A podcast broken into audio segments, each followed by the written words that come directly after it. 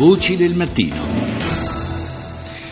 Eh, abbiamo riascoltato questo passaggio della divertente operazione sottoveste da Hollywood eh, degli anni d'oro. Passiamo alla eh, possibile Hollywood orientale del futuro. Ne parliamo con Claudio Pagliara, corrispondente Rai da Pechino. Buongiorno Claudio.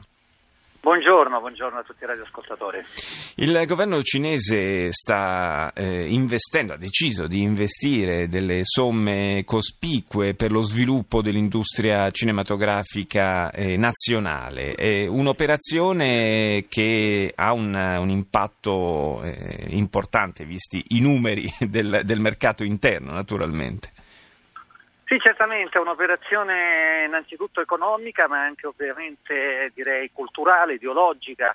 Eh, la Cina ehm, ormai è diventato, sta diventando proprio in queste, questi giorni direi, eh, il paese, il mercato più grande per il cinema mondiale. Eh, si calcola che quest'anno, al massimo nei prossimi mesi del prossimo anno, la Cina supererà come vendite al botteghino quella cifra di 10 miliardi di dollari che è quanto mh, mm, si vendono uh, biglietti venduti ai botteghini americani. In sostanza diventerà appunto la numero uno come mercato.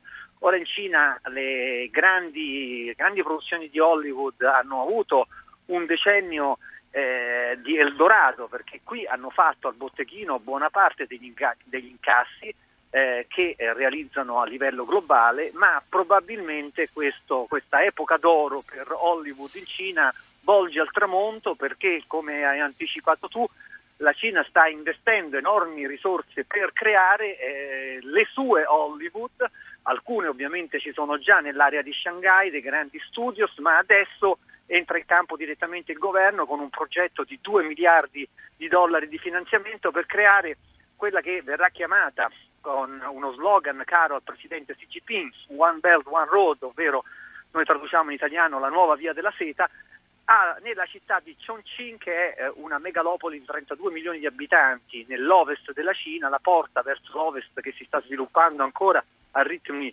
velocissimi, bene, aprirà degli studios eh, che verranno costruiti a partire dal prossimo anno e si immagina operativi in uh, altri tre dopo la costruzione. Insomma, un grande centro di produzione che vuole rivaleggiare ovviamente con, uh, la, con quello californiano e eh, visti i numeri del mercato interno eh, diciamo, eh, ci, c'è tutto, ci sono tutte le caratteristiche perché a Hollywood prendano questa sfida con, tutta, con grande serietà. Eh, certamente. Eh, teniamo anche conto che eh, ci sono milioni di cinesi che in questi anni hanno studiato eh, film eh, e tutte le, eh, diciamo, le, professioni connesse eh, nelle migliori università del mondo che ora stanno rientrando eh, in Cina e che quindi eh, stanno dando vita a delle produzioni cinesi che sono anche qualitativamente allo stesso livello di quelle di Hollywood. Peraltro le produzioni di Hollywood eh, spesso hanno dovuto fare i conti anche con la censura cinese, in qualche caso addirittura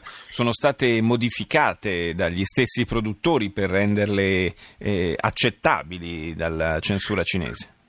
Certamente questo è un grandissimo tema di dibattito a livello mondiale. Innanzitutto la Cina accetta solo eh, un centinaio di film stranieri ogni anno, uh, un numero limitato rispetto alla produzione. Questi centinaia di, di, di film che, vengono, che, passano sono quasi tutti americani e devono passare per le forche caudine della, dell'ufficio di, eh, centrale della, della, della, censura che ne controlla ovviamente i contenuti eh, a partire da quei temi sensibili che qui come sappiamo sono parecchi. Eh, recentemente c'è stata una polemica piuttosto forte per un film che parlava di Tibet e la cui attrice protagonista, che doveva essere una tibetana, in realtà era una eh, bionda britannica e qui si è detto eh, probabilmente eh, Hollywood ha pensato al mercato cinese.